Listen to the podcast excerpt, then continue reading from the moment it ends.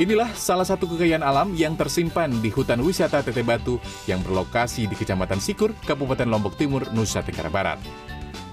Desa Teteh Batu mewakili Indonesia pada ajang Best Tourism Village UNWTO, organisasi PBB di bidang pariwisata dunia.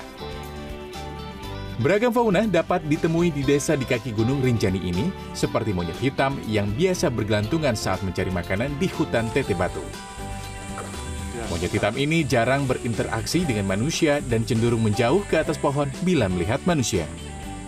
Kera ini dia pindah eh, dari suatu tempat ke tempat yang lain. Dia tidak turun ke bawah, artinya ke turun ke bawah ke tanah, tapi dia selalu eh, loncat dan loncat ke kayu. Desa wisata Teteh Batu mempunyai banyak kelebihan, antara lain memiliki warisan budaya air terjun di sejumlah titik dan wisata ramah lingkungan seperti lintasan downhill untuk sepeda gunung.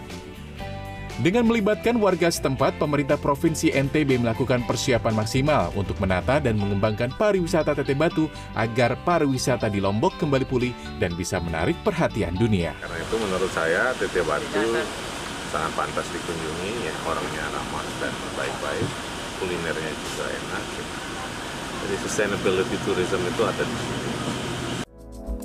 Selain itu, Desa Wisata Ngelanggeran di daerah istimewa Yogyakarta terpilih mewakili Indonesia menjadi desa wisata terbaik sedunia.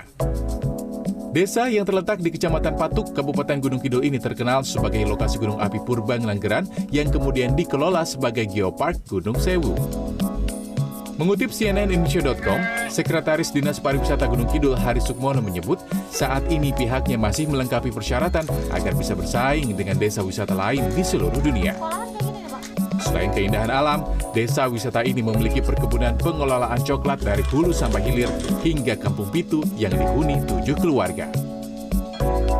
Sebelumnya, ada tiga desa wisata yang diusulkan Kemenparekraf mengikuti lomba ini, yakni Desa Teteh Batu di Lombok Timur, dari Yogyakarta, dan Desa di Nusa Tenggara Timur.